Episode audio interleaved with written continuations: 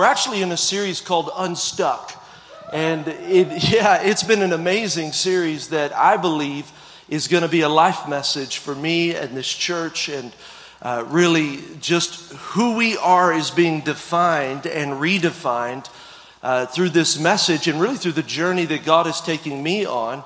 And that's what you're getting over the last four or five weeks. I mean, you always get it, but there's something special about this journey because uh, there's, it's, a, it's a shifting point. It's like, man, it's, it, there's a difference and almost even a different direction uh, in the discovery of who God's called us to be. And really, this journey, it's an interesting journey because uh, God really began to speak to me. It was July 11th. Uh, I read my one year Bible every single day, and uh, on July 11th, it was Acts chapter 28, which is what this whole series was birthed out of. We were still social distancing, so there was no gathering together. But what I realized was that the church was stuck, that people were stuck. Everybody I was talking to, whether you were having a good experience or a bad experience, like, like, hey man, things have gone really well or things are going really bad, most people had an area in their life where they found themselves stuck. It was uh, almost like it snuck up on us. You guys remember back in March, uh, we all thought this was just going to last for a couple of weeks. At least I did. It's like, hey, we'll see you back in a couple of weeks. Woo! And then about five months later, right, we actually come back together. And not only has a few things changed, but our world has changed. The way we do life, there is no going back to the old normal, there is a new normal. But in that, we relaxed some of the things that we wouldn't have relaxed because we were almost like on vacation mode. Anybody, you know, vacation, you kind of relax your standards. Uh, you, you know, COVID caused us to relax some of the disciplines, relax some of the standards, relax. Because on vacation, listen, I'm not waking up at 5 a.m. Come on, vacation, I'm sleeping till 10. I'm gonna eat a little bit of brunch or lunch, whatever you wanna call it at that time. I'm gonna go back, take a nap. I'm gonna watch a couple of movies. I'm gonna snuggle with my baby girl. And uh, then I may eat again and watch another movie, and someone says, Where's the kids? I'm like, I don't know, and I don't care as long as they're breathing. Why? Because we're on vacation. But you can't live that way. And so, in the middle of that, what happens is you begin to build a new rhythm, a new pattern, a new lifestyle that just trickled in slightly because if it would have happened instantly, we'd all said, No, no, I, am not going to live that way. So, so that's what I mean. People stopped coming to church and so we had to view church at our home. So we were watching it at the house. But how many know the first week you're all dressed up? I'm ready, Pastor. You get in there, you're early, things are going well. But how many know about the fourth month? You're like, ah, oh, we're going to the beach. Ah, we'll catch it while it's online. We'll catch it at another time. And, and so the standards of what we would have, ne- we would have never missed church. We would have never, and, and, now we find ourselves becoming, that's becoming the new norm. And then what happens is you fall back into the old pattern, the old lifestyle, the old habits, the old stinking thinking, all the things that God delivered you from, you now find yourself back in. And then what happens is you're stuck. And here's the lie of the enemy He wants you to believe you're stranded.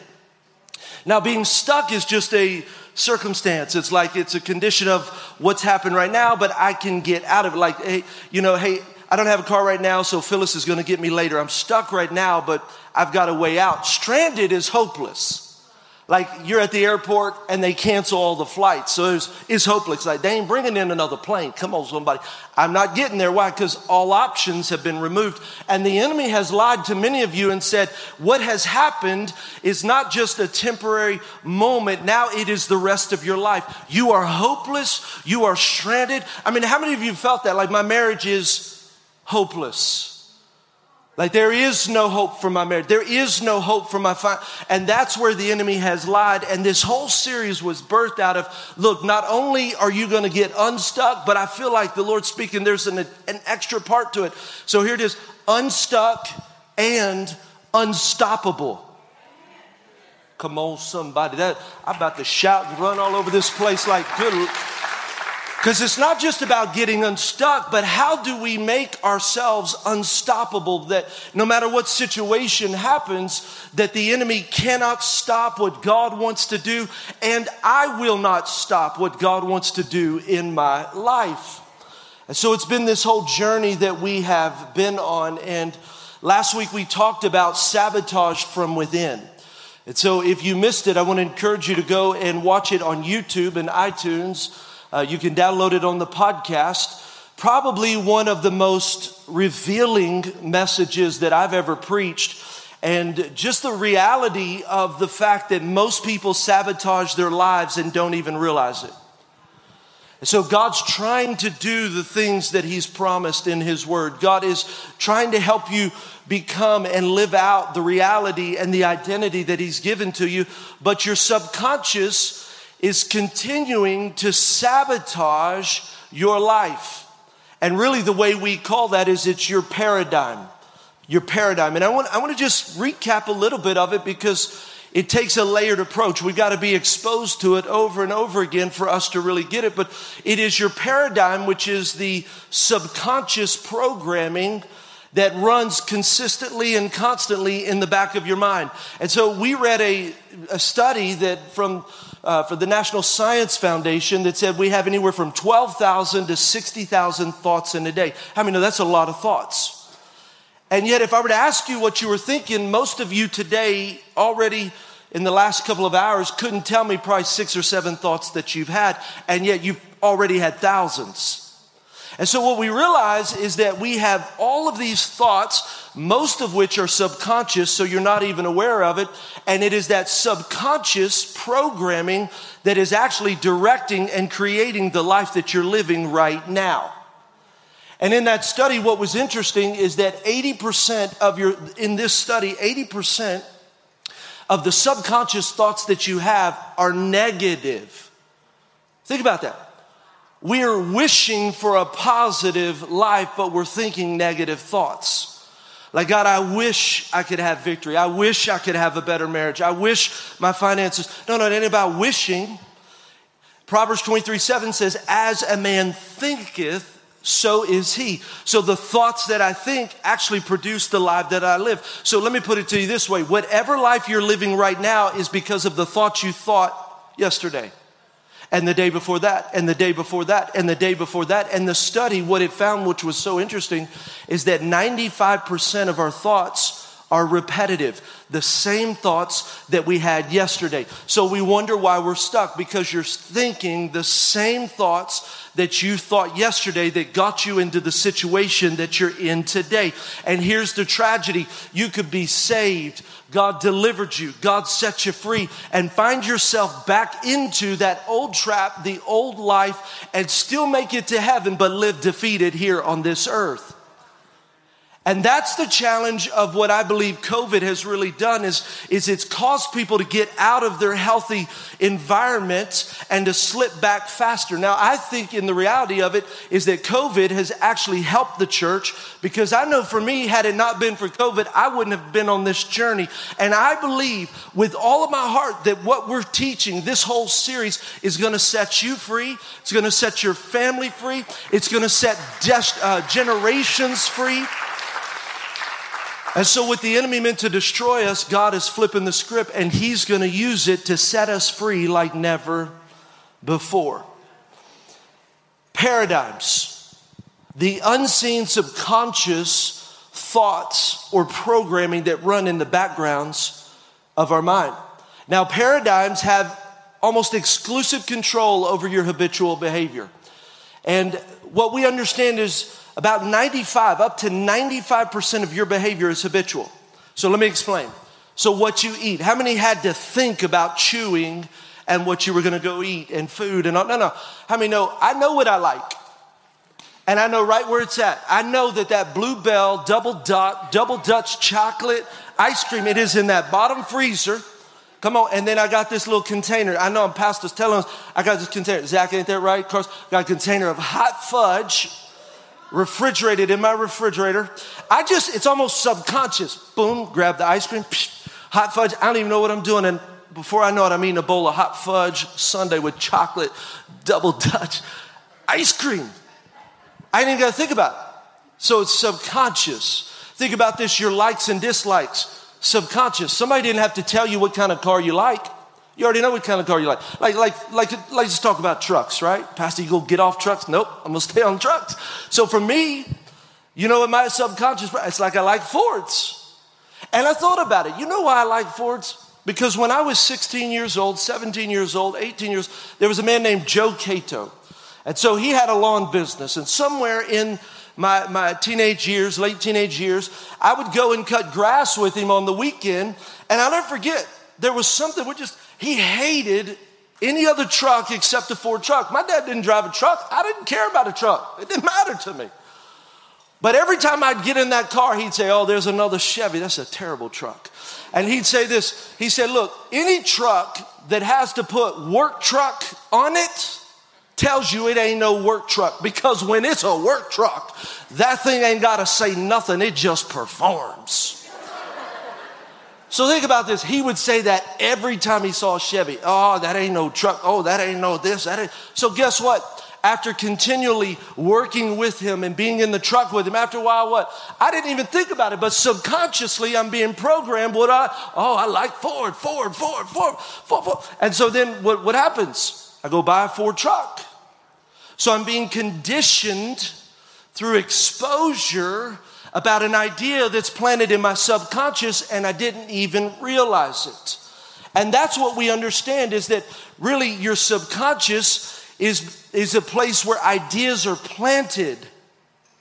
And so think about ideas, they're just planted into your subconscious. You say, well, what do you mean, Pastor? Well, well, ideas, things like this. You're smart. You're dumb. People like you. People don't like you.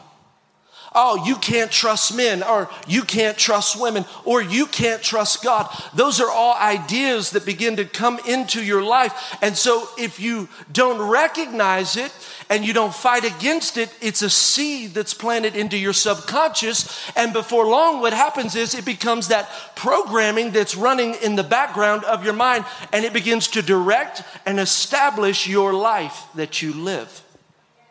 And so what we have to understand is how do these ideas come into my mind? Well, there's, there's two ways. There's heightened emotional experiences. So something happens that is an emotionally charged event. And then the second thing is environmental conditioning. The environmental conditioning is what happens when we're little. So when you are born, you do not come pre-programmed. The environment that you live in begins to program you. So the same thing with Joe at the age of 17 or 18, we said Ford trucks are no good. Your, your, your family dynamic, whatever environment you were raised in, you were constantly exposed. Think about this. The food that you like is not because of your taste buds, it's because of your environment. Well, how come Chinese people like a certain food and Hispanics like a certain food and people in America like a certain food or this person? Why? It's, it's not your taste bud, it's your culture. And so, what is that? That's an environmental conditioning. And so, you're exposed to your politics is an environmental conditioning. So, you were probably raised in a house where they had one agreement towards this side or that side. And so, you just grew up and you didn't question. You're like, we are this. It's environmental. What is that? That's an idea that's planted into your heart. In fact, let me just pause. Every word, every person in here, you need to go vote. Let me just say it like that. People died for our right to vote, and you have got to get out there and vote. And I want to encourage you, vote your values. We're not voting for candidates. Candidates come and go. We vote for policies. Let me say that again. Candidates come and go. We vote for policies. And let me tell you this your pastor votes for people that I don't even like. Why is that? Because their policy lives beyond them. And so you got to go in and say, what are the values? What is it that holds the Judeo Christian values? And you got to go and vote. And I will tell you this, and I don't get into politics, but I will tell you the one that sticks for me that is a non negotiable is the right to life. And so we have to vote values. So just go out and vote. But here we are, politics, it's environmental conditioning. Now let's go back to the heightened emotional experiences. So as I'm growing up, think about this. Your mom says you're, you're just like your dad. Your dad was no good. Well, that's, that's an idea. You're just like your dad. You're, you're a loser. You're, well, if he was a liar, you're, if he was a cheater, you're a cheater. So all these ideas are built into your subconscious. And here's what happens. They say, see, I knew you would be just like him. Well, what they don't realize is that whoever spoke that into your life programmed you to be exactly what they hated. And so the power of the word creates an idea, and as a child, it's a seed that's planted. And as a child, listen to this, you have no ability to fight that programming because you don't know any better. That's why the Bible says, train up a child in the way that they should go. We should train them up. We should be careful with the words we say. We ought to be careful with how we talk to them and what we help them to learn and educating. Like, learn this, but the Bible is true, not what everybody's opinion is. And so you got to train them up. What are you doing? The Bible's actually really referring to you're building their paradigm. You're building the subconscious programming that's going to direct their life. And isn't it interesting that it says when you train up a child, that when he is old, old, he will not depart. Why? Because that subconscious programming is leading them in the right direction. And so you've trained them up, even if they don't understand why. It's powerful, powerful, powerful, powerful. Which is why the devil wants to destroy families. That's why the devil tries to take fathers out of homes, because if you can take a father out of a home, you can destroy the family nucleus. It's an attack of the enemy. And here's another attack, and this isn't in my notes, but here's another attack. We can't just allow everybody else to raise our kids. At some point, you got to get in there and you've got to teach them the Bible. You've got to teach them how to pray. You've got to teach them the right and wrong and help establish them because I get it, it's a little overwhelming. Go to school and learn. Go to church. Go to Sunday school. Go to your children's classroom and they'll teach you. But at some point, God's going to hold you responsible for what your child learned as they're growing up. And it's not easy. We make mistakes all the time, but, but we just have to keep trying. So let me go back to the second way that we have ideas that are planted into our subconscious mind, which is the programming that runs in the background of our mind. It's through a heightened emotional experience. Now, heightened emotional experiences, they, you can have good heightened emotional experiences. Those are experiences that are above the average of what you typically feel. A good one would be, I mean, I think I was 12 years old. I played Little League and I hit a home run. The bases were loaded. I'll never forget. I, they had me bat fourth, and uh, fourth is cleanup. And so I'm, I always could hit really well, but but never had the chance to clean the bases. And so here we are, boom, I do it, home run. I get the game ball, it's amazing. From that moment on, there was a heightened emotion that I am really good at sports. And I always did good in sports. But there was a moment I felt like I'm a champion, I'm a champion, I'm a champion. It was, it was actually an, an amazing, amazing moment in my life. Then you can have negative ones, an abuse, something happens. Last week I talked about abuse, sexual abuse. Trauma happens. We call them, you know, these, these moments that are traumatic, and trauma happens, and for the rest of your life, a moment of trauma will cause you a lifetime of pain. Because there was an idea that is planted inside of your heart and inside of your subconscious, and then you believe that lie that was planted inside of your heart. And now, as a Christian, when you have these heightened emotional experiences, the value of a small group is not just to go get busy, but it's to be healed. And why is that? Because when I have a heightened emotional experience, I got a small group of believers that come around me and recognize, hey, that was a traumatic moment for you. And the devil wants to sell me this lie. You're not good enough. You'll never be good enough. God doesn't care about you. Nobody loves you. And your small group comes around around you and says, Hey, don't believe the lie of the devil. God does love you. He, we, we are for you. Don't quit. You got this. You can make this. And, and so they begin to help rewrite the idea that would otherwise go into your subconscious. So it's the value of, of, of a small group. Which we, how many, I mean, we got a ton of them right now, Joel, ain't that right? Yeah, so you guys, you want to get in a small group, go to the website, join a small group. It's amazing. Now, I want to give you one more uh, moment that I had as a teenager. So I had it a couple of weeks ago. So this journey is really fresh for me. This is something the Lord has been walking me through. And, and I really do believe that if you will lean in in this series, I promise your life will never be the same. Because my life's not been the same. And so two weeks ago, I had an event that came to my memory. So I'm working through it. Last week I was telling you about some of the moments that I had, was really open. My, one of my preschool teacher said that the way I wrote my, hand, my name wasn't good enough. And so I felt from that moment on, God brought it to my, I was praying that from that moment on, the idea that was planted in my mind was your best is not good enough. Listen, I was preschool. How many know the devil is wicked? Well, I was praying just the other day and I told Phil, so the Lord really spoke to me. He said, Go back to the place where you went fishing with Johnny.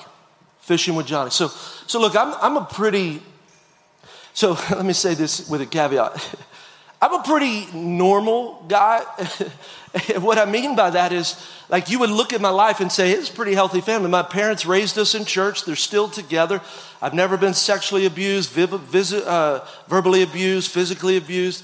And so the society would say, well, you're pretty normal. Is it like, and, and so, but I do want you to know we're all just a little jacked up. So I don't care how normal you are, you're not normal.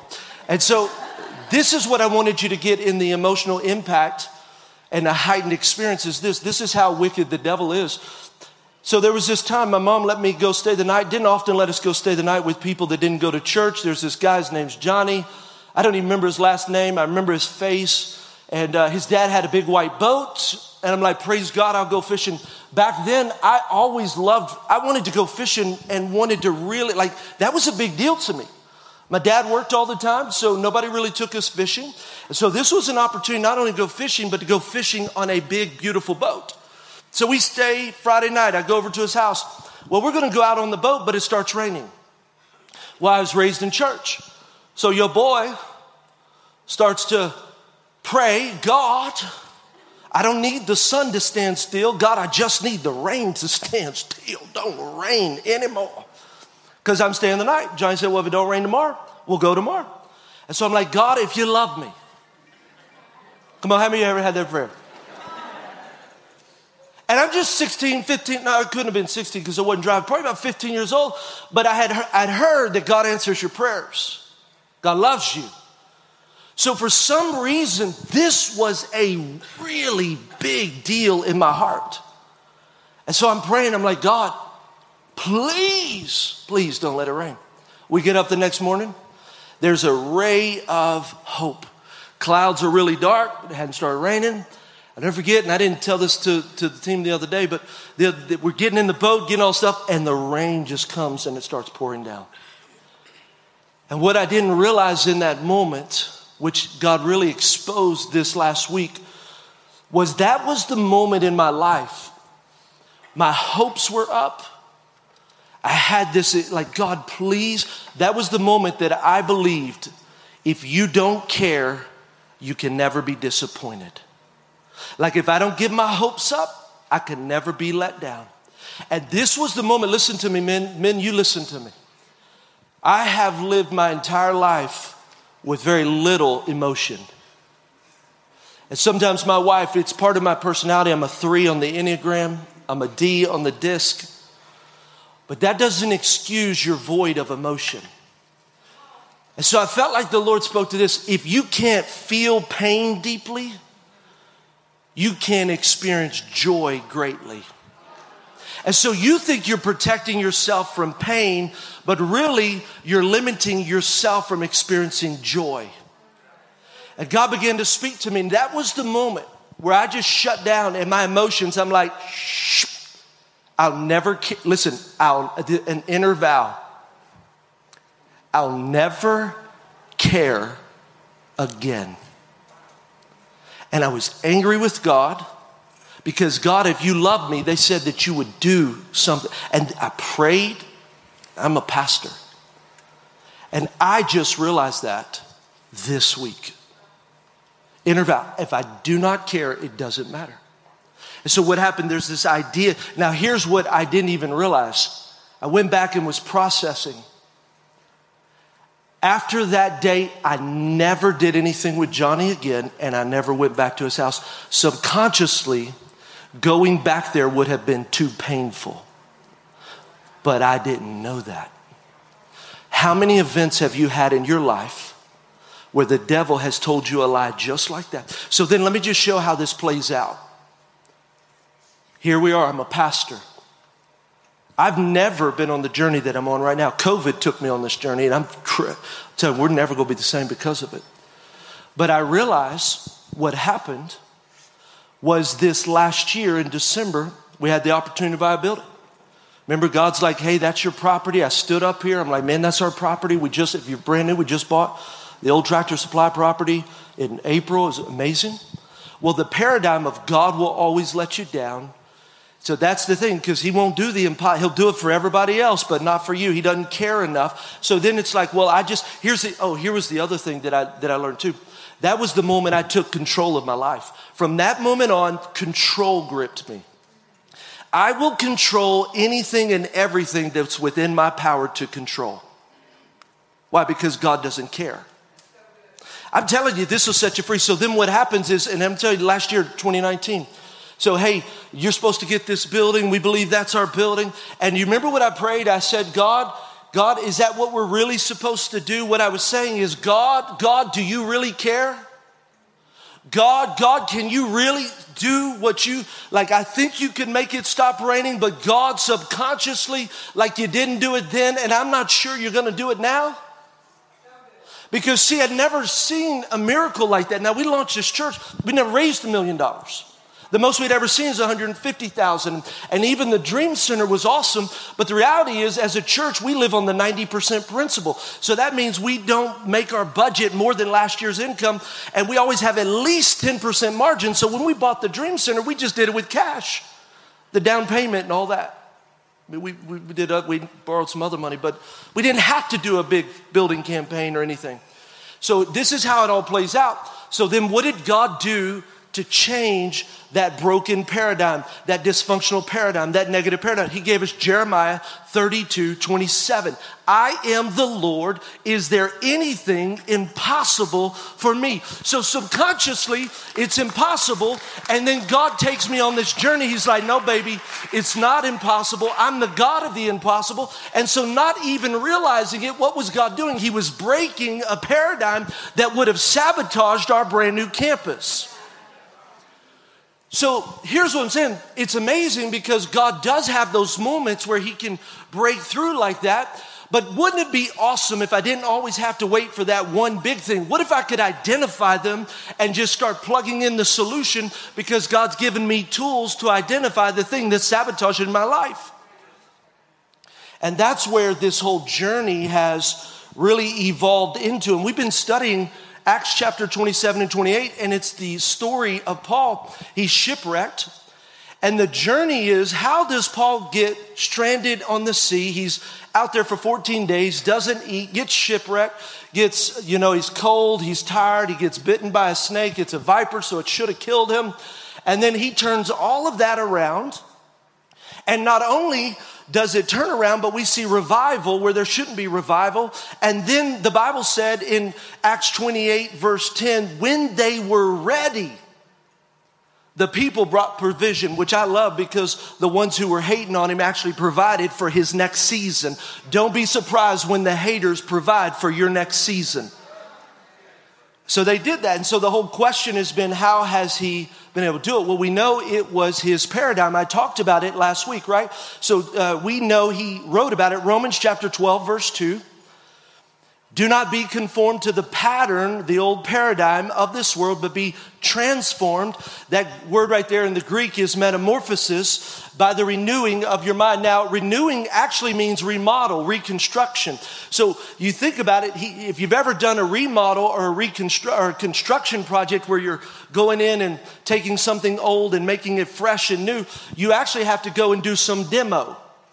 You got to knock some things out. And some of you are mad at God because COVID has, you felt like destroyed some things in your life. And I would tell you this it's not the devil who's going to get the last word, it's God because God allowed the devil to go in and do some demolition so God could come back in and rebuild.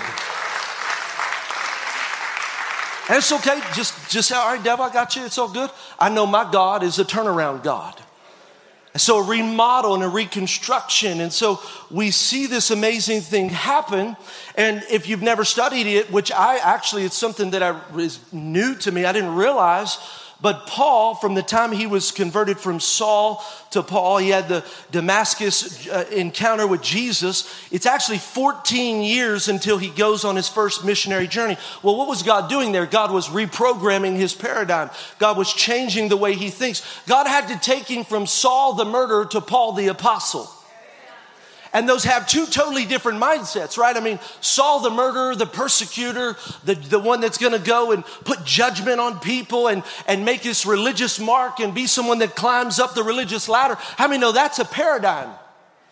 And then God had to say, okay, that's your old paradigm, but, but now you're, you're Paul and you're an apostle and you're gonna walk in love and you're gonna lay your life down and you're not gonna judge people, you're gonna love people and you're gonna go out and win the very people that would try to kill you.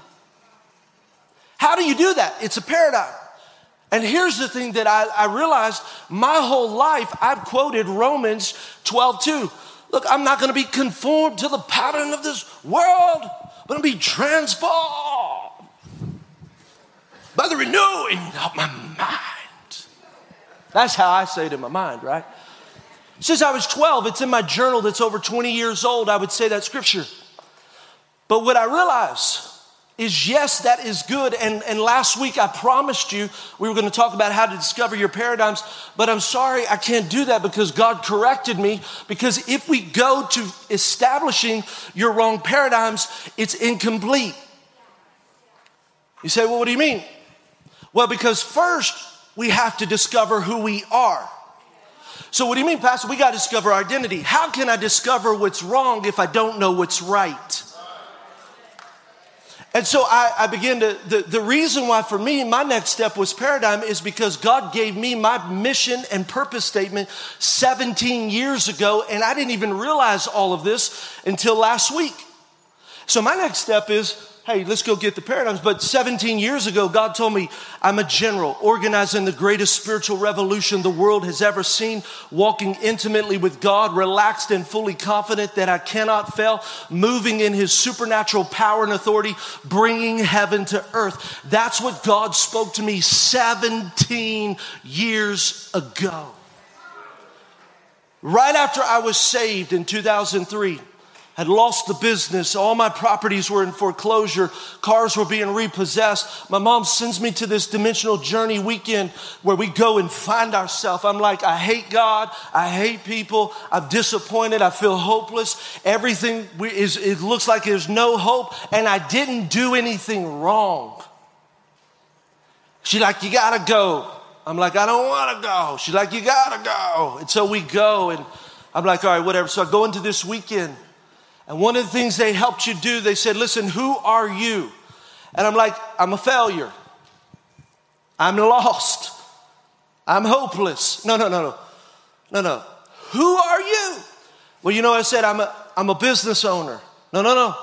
That's, that's what you do. Like, like your business is what, like, who are you? And through just a series of questions, that's where that mission statement came from. And I'll never forget, we were writing it down, and, and I've learned to journal unfiltered. Mom taught me that a long time ago, so I knew to do that. Don't, don't question, just filter, uh, don't filter, just write it. So I write it. And then I get ready, Steve standing behind me, and I said, I think, he said, let me see. So he reads it, and he's like, that's you.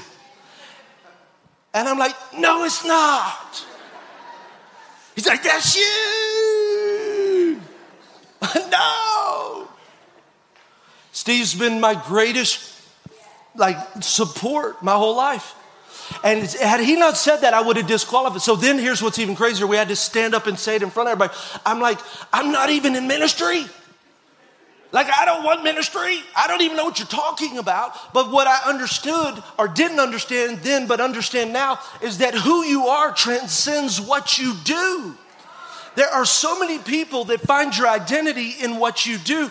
That is a result of who you are. And because you don't know who you are, you will never find fulfillment. You will always vacillate from this to that because you allow people to tell you who you are. So people who meet you define you by how they meet you, but God, He defines you by how He made you.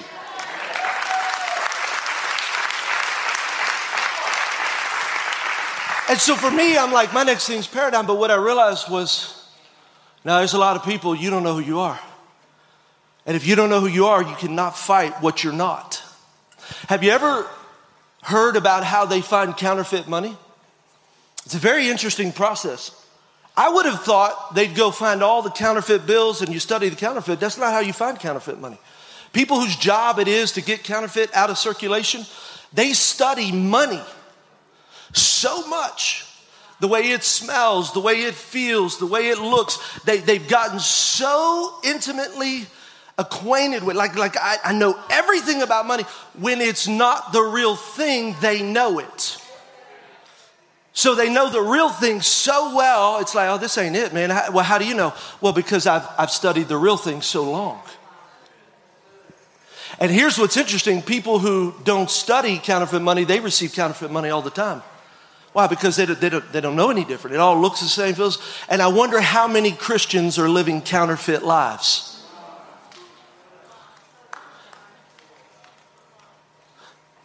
And it's just being passed off as the real thing. And that's, that, that's where I felt like the Lord said, This message is going to set people free. You've been living a counterfeit life, but it looks good, smells good, feels good, but yet I'm missing something. I, I don't know what it is, but, but I miss. And, and here's the truth you and God know what the original is. But I will tell you this someone who has uncovered their identity, there is some, it's like something's off. And what I've understood is this you can know if, you, if you're living a counterfeit life if your value is found in what you do. See, because when you're the original, see, see, counterfeit money has value when it's been passed off as the real thing. But the moment it's exposed, there's no value. So the moment I know what I am, I don't need you to tell me my value. I don't need you to give me kudos or affirmation or say, you, woo, you're so good. I don't need that. And it's been interesting. I didn't even realize this. That's why I told mom, I said, so interesting. I'm doing a lot of writing. I said, I'm not a psychologist. I said, but what I realize is I've lived this thing. This has been my life message. So that's why when I was, you know, broke and about to go bankrupt, you, here's the whole thing. I never filed bankruptcy. Not because I don't agree that you can and you should, but you know I didn't file bankruptcy? Because generals don't file bankruptcy. Generals blaze through. Generals are like, no, no, no, I got this. This is just another. It took me 10 years to pay off all the debt. But generals don't file bankruptcy. Oh, yeah, I know you yeah, it took me a long time, but guess what? This general made it. And guess what? I've learned how to steward money. And guess what? I've learned on the other side the devil is defeated. Even if it takes time, God will bless me through the entire process. Why? Because I'm a general. I was at Teen Mania up there. I never forget. Went, went up there and I knew I had a call to speak, and God had called me to speak. And my boss said, You will never speak. Well, most people get offended. Why? Because your value is in what you think you should be doing. And I never forget, I sat there and I thought, well, okay. You're missing out on this. You know what my job was? My job was to write. You know the one thing I hated to do? That's exactly it. Oh no, I'm an auditory process. Don't make me write that thing down. And then it wasn't even, check this out, it wasn't even like good books, it was manuals. Good Lord. Processes. But you know what I thought? Generals communicate. And they don't have to talk to communicate. And so every manual I wrote, I wrote like a general. I'm just gonna write because I'm training an army. I may not say it, but I'm gonna write it. And so, guess what? Nine months later, her boss, even though she said, You're never gonna speak, he came in, said, I want Jim to do a session. I'm gonna be out of town. Have him do my session. She said, Oh, no, no, no, no, no, no. He can't do it. She said, Her boss said, Oh, no, no, no, no. He can and he will. Let him do my session. So I get ready and I'm like, God, you know, I practice 20 hours. I'm preaching as if there's thousands. There's only gonna be like 30 people there, 50 people. hey, we go all in. Practice, practice, practice, doing my stories, trying to make those punchlines. And when I get there, my boss, her boss, my ultimate boss, isn't gone. He's in the back of the room. I'm like, I thought you were leaving. He said, No, no, no, no. I just wanted to see how well you do. I delivered it, and from that moment on, I became the spokesperson for the entire ministry of Global Expeditions. Here's my point. If you don't know who you are, you would have been offended and left because they didn't value you. Listen, ain't nobody gives you value. God gives you value. I don't care what I do. My doing doesn't produce the value. Some of you are trying to get value from it. No, no, baby. No, I'm here. That's why you're being blessed. I, I came over here, Pastor Randy, over at Triumph Church. We were raised under the church, and I'm here, the executive pastor. Well, you know what? We, we I was the only employee. We had a 50,000 square foot building. So guess what? I was the janitor. I was the janitor. I was the janitor. Come on, somebody, with a title. I'd out there mopping floors. Well, why would you do it? Well, I did it like a general would do it. And then guess what? Generals grab people. So I got mama Mama, come help me grab some of these chairs and stack them. The whole Kyle's family. We were just an army out there and we were building teams. Why? Because that's what generals do. I didn't care. I was never too good to do a job. I just did it like who I was. And so it's like, oh, it don't matter. Oh, somebody said, well, you're better than that. No, baby. God's got me here. I'm in the field like David.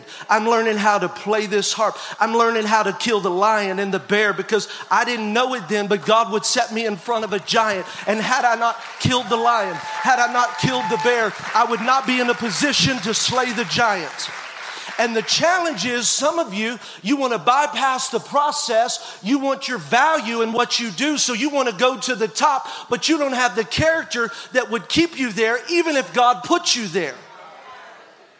And that's the challenge of a church that doesn't know your identity. Why? Because everyone else is going to tell you. And I thought about it like this How do I know if I don't know my identity? Because this is the process. Someone says, Well, you know, I'm doing some writing and things. They say, how do you know if it works? Well, if it works for my church, it'll work for the world. Like you guys are the greenhouse. Congratulations. You're the testing lab. And so I thought about this. They've got a picture of a motorbike. When, let me just say it first before you throw the picture up. So a motorbike is a personalized vehicle, right? A motorbike. Anybody know what a motorbike is? It's like those little scooters that you ride. I always think the guy wearing the hat, you got it's cool. Personalized vehicle, it's only meant to have at max two people, right? Two people. So that's what it was designed for. But how many know all over people use those things for things they weren't designed for? So here, here's an example of one. Show, show them the picture of. So a motor scooter is not a van. A van is what you would use to transport five grown men. Right? So are they using it? Yes. Are they using it according to its design? No. Okay. Show them the next one. So, so motorbikes were not intended to be trucks or trailers. Some of you laughing because that's, that's your relative. just, that's the way we think. Load them up, load them up, load them up. So is it working?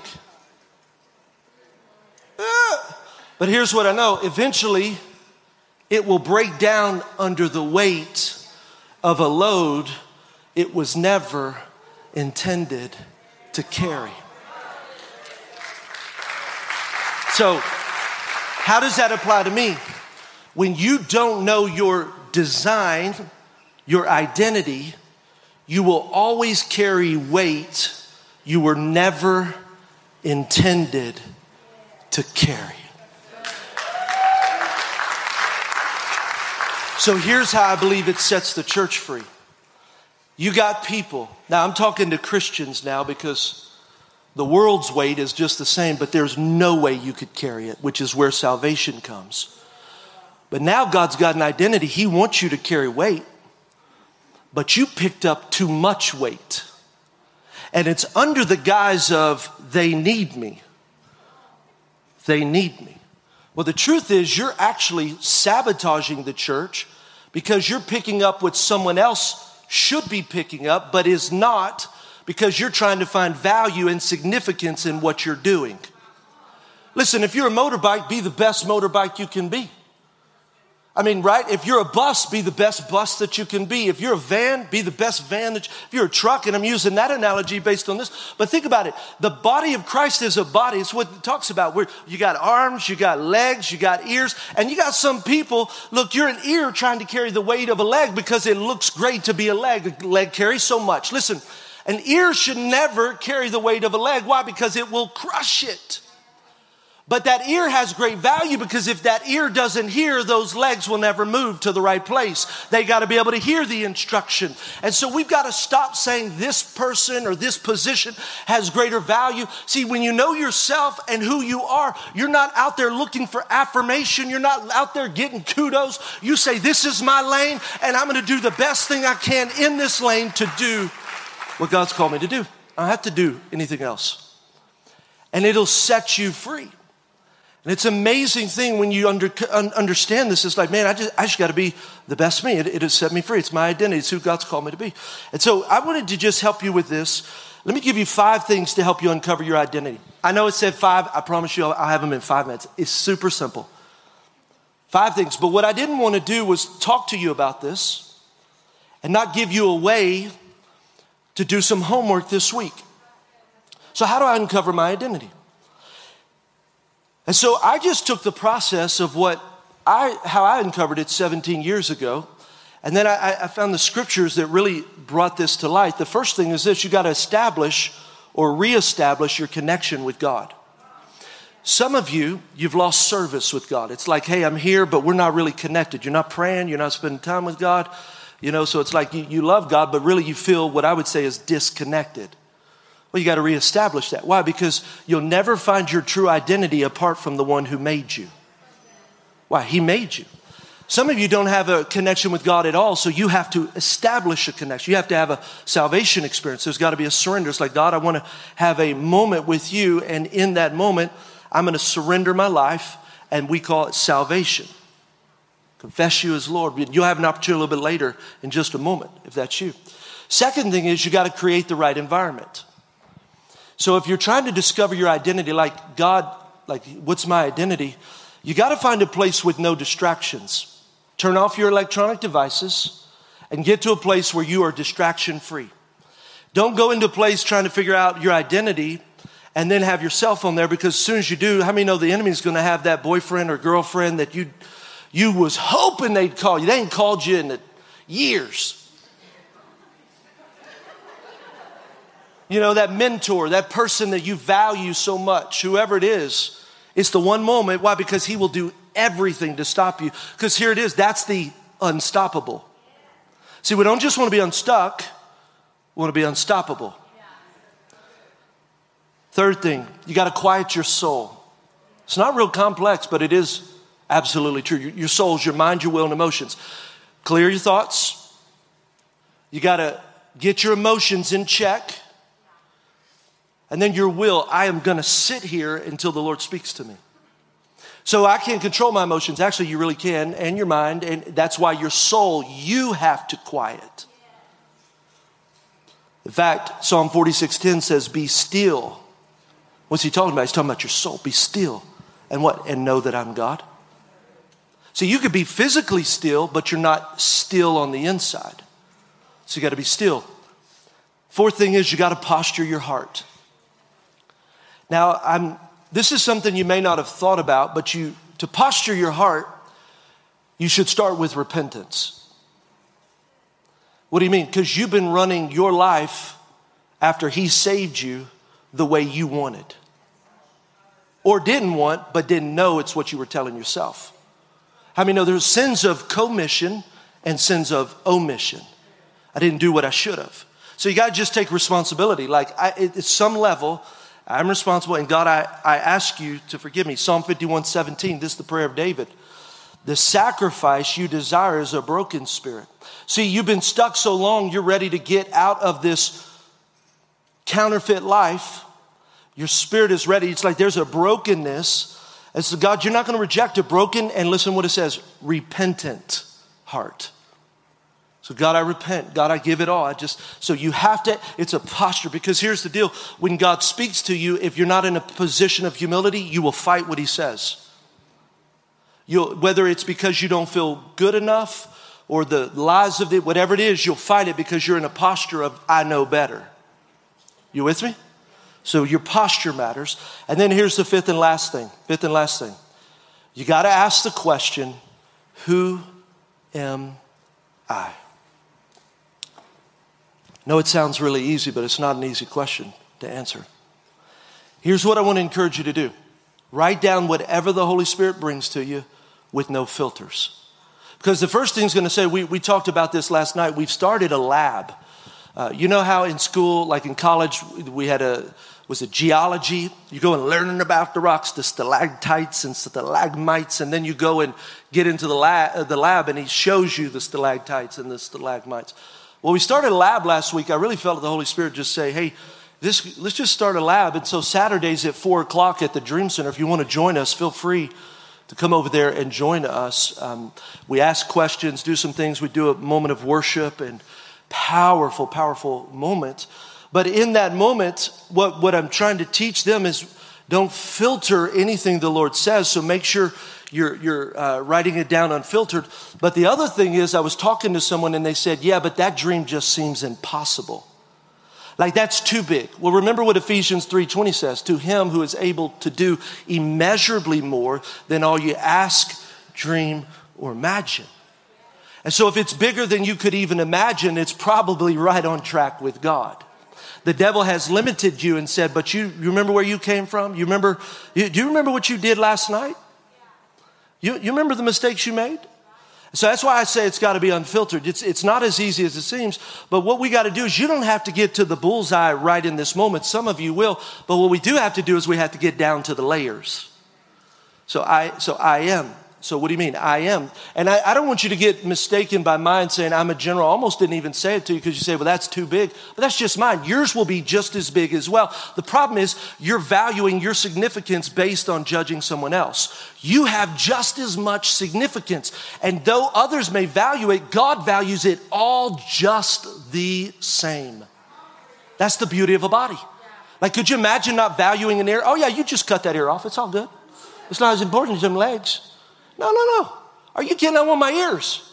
Oh, you can have my fingernails. No, you can't even have my fingernails. Come on, somebody.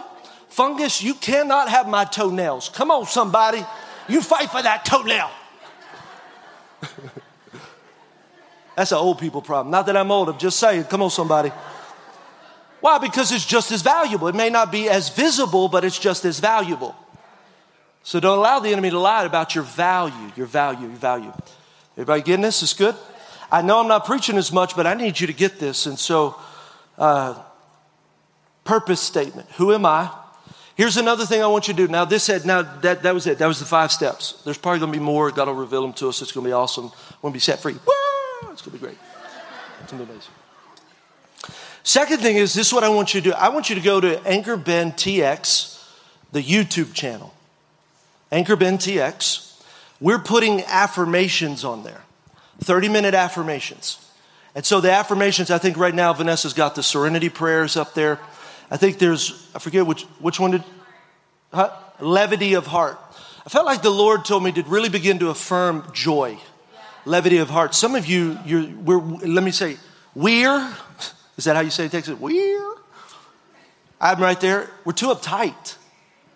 Like you walk into a room and you suck all the joy out. You know what I mean? It's like I got to get. And so I just felt like the Lord, in fact, my staff the last couple of weeks, they're like, what has gotten into Pastor? Levity of heart, how we're supposed to be. And so you go in there and you just, there's an affirmation that talks about levity of heart, that everywhere I go, I have presence, there's joy, people laugh. And so we, we affirm it. So here's what happens. Why would you do that? Because remember, remember this your subconscious is changed in two ways heightened emotional impact. And I believe that happens in church. It's kind of like that moment I had, or it is that moment I have, Jeremiah 32, 27. It's the moment you have here sitting in church. God speaks to you, and it's like the most powerful thing. But can we make it happen all the time? It is. It's when we control the, the repetition of exposure in our environment. So an affirmation puts it in my subconscious. I've actually been walking around with my AirPods in it and just walking. I'm in the grocery store. I got one AirPod. You think I'm, I'm listening to Rascal Flatts or some craziness. I'm listening to an affirmation that is reprogramming my subconscious. And here's what's amazing. Your subconscious has no ability to reject what's put into it. And your subconscious has no ability to realize if it's real or not. What you tell it, it imagines as reality right now. So even though I'm not that, my subconscious says, Oh, you are that. And then guess what? I am now telling my subconscious what I already am. And if I'm already that, that means I respond as I already am. As it's and so i've been just so it's that's what the affirmations do. They just you got to reprogram. It's exposure exposure exposure exposure. And so we're going to put i think we have 17 of them. We're going to put them up on there. And so i just want to encourage you to go and listen to them and then come back next week.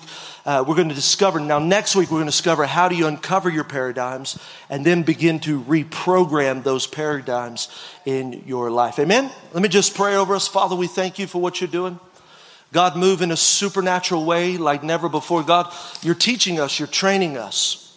And God, this is a message that I'm asking you to put into the depths of our soul, God, into our hearts like never before. That we're never going to be the same. That God, you're helping us to reprogram and to shift the ideas that the enemy put in, just like fishing with Johnny.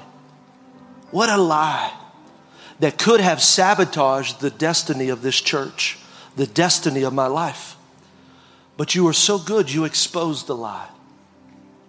And Father, I just, I pray right now, and let me just tell you, keep your head bowed and your eyes closed. I sense this. Somebody like, well, where do I start? I, f- I felt like I heard that. Where does that seems too big? Like I got to go find a lie. No, this is what happened to me two weeks ago. I felt like the Holy Spirit said, go back to Johnny and fishing. It was funny, two weeks ago, I'm like, that is so dumb. I've got other really traumatic events that have happened in my life. Like, my life has not been a bed of roses. And I'm like, I, don't I need to deal with this and don't I need to deal with that? I've been in counseling, I get all that. The Holy Spirit, go back to Johnny. And this week, through the help of a friend, we spent an hour processing what happened at Johnny's. And the Lord just began to peel back the layers of lies. So you're looking for, just start with one or two or three or four. I, I, that's how I started. I just said, okay, I remember this and I remember that. And here's what happened. I didn't even remember the details of what happened at Johnny's house until I spent the time to just begin to process that event.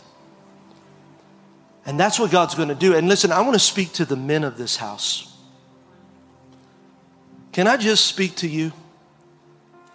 You are a champion. You're an overcomer. You are powerful. You are whole. Some of you, I'm broken. No, you ain't broken. You were saved. Wholeness came into your life. I'm dysfunctional. I'm, I, you know, I'm just like my father. Well, if your father was God, you're exactly right. Oh, I am just like my dad. Because your mom's, you, you know, say you're just like your dad, but it's the earthly. No, no, I am just like my dad. And I need you to be the man that God's called you to be. You're waiting on your wife to lead you, and God's waiting on you to lead her. There's a stat that says if you will capture the father, I think it was, Owen, was it 80, 90% of the, 80 or 90% of the family will come to church. If you capture the mom, 20 to 30%. Think about the warfare that has been waged against men. Emasculated, like, that's that, live foo and all that. No, what happened is you were just like me. We shut our emotions down. I'm not gonna feel anymore. And it, it makes you uncomfortable to come into a service like this and let God touch your emotions. Because real men don't cry. I was thinking about that Men, look at me. You open your eyes because I feel the power of God moving this. Listen, I have cried probably three times in my life since that moment, except when I was on this stage. Sometimes you're like, oh, Pastor's always crying. Ask Phyllis how many times I've cried. We've been married for more than 20 years. But under the power of God, what's happening? I'm feeling something that I refuse to let myself feel outside of an anointed moment. And God spoke to me. That's that whole deal. If you can't feel the depth of pain, you'll never experience the greatness of joy. So we've been walking through life, and check it out, man. God, God has been trying to help you experience the joy. Like you, you just, that's who I am. No, no, no, no, no, no, no, no, no, no. David was so crazy. I think he was in tune with this.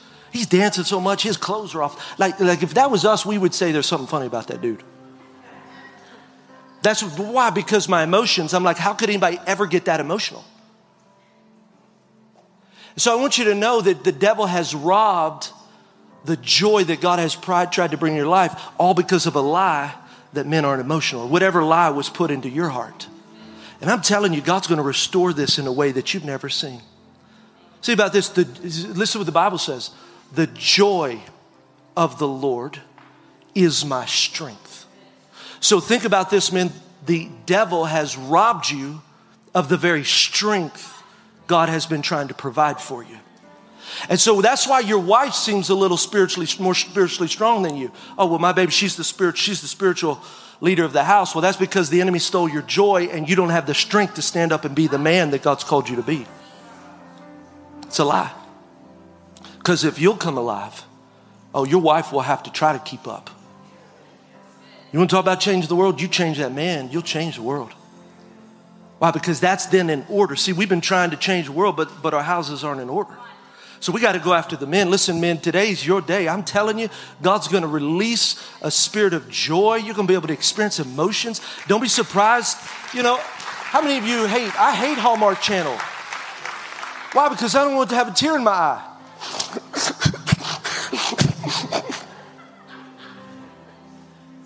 you like that, V? right? So that's why you want to watch it. It's not because it wouldn't touch it. You know, it's like, ah, like, no, I don't want to get emotional. I want to be unlocked and I don't want to look like a weak man. Look, strong men cry. Strong men dance. Come on, Phyllis. I know you're saying amen right there. Come on, somebody.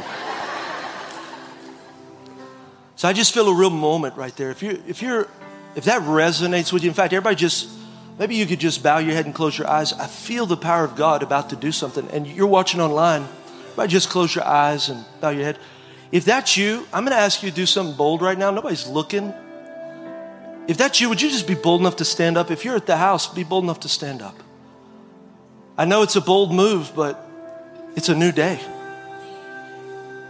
This, this is me. I, I feel there's something in me that the enemy has tried to hold back and I'm ready. This is I'm ready to experience the fullness of what God has for me.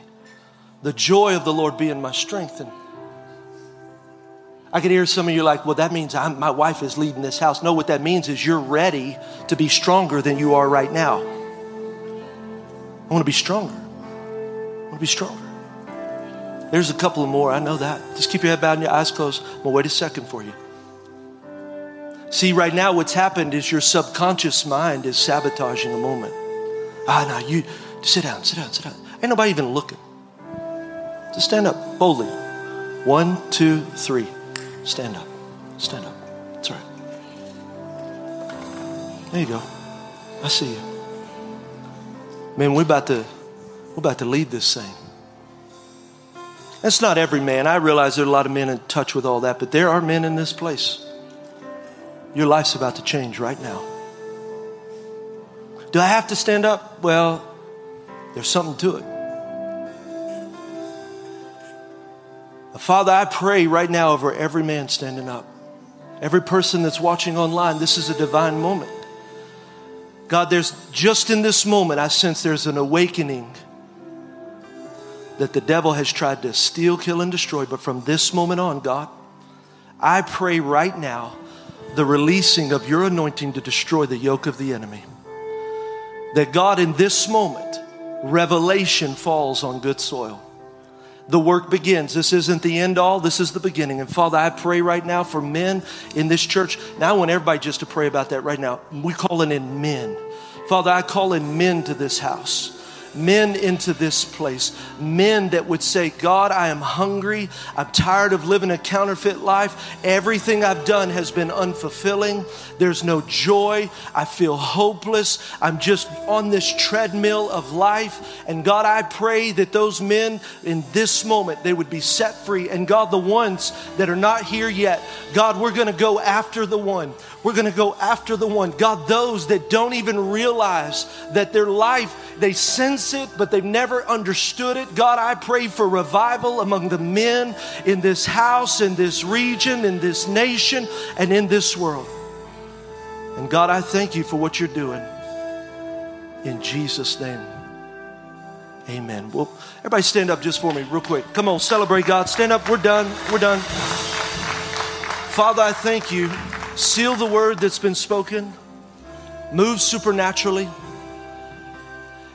God, I thank you for salvation in this moment. Some of you right now, you're watching or you're here and you don't have the connection with God, you don't have a relationship with Him.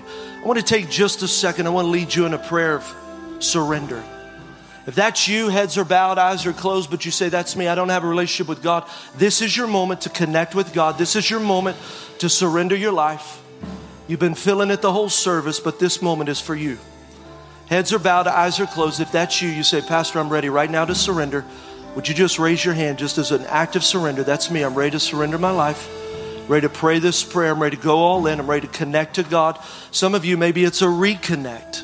Come on. Yes, yes, yes, yes, yes, yes, yes, yes, yes. Come on. Pray this prayer. Say, Jesus, I surrender everything to you. I give my life to you. Forgive me of my past.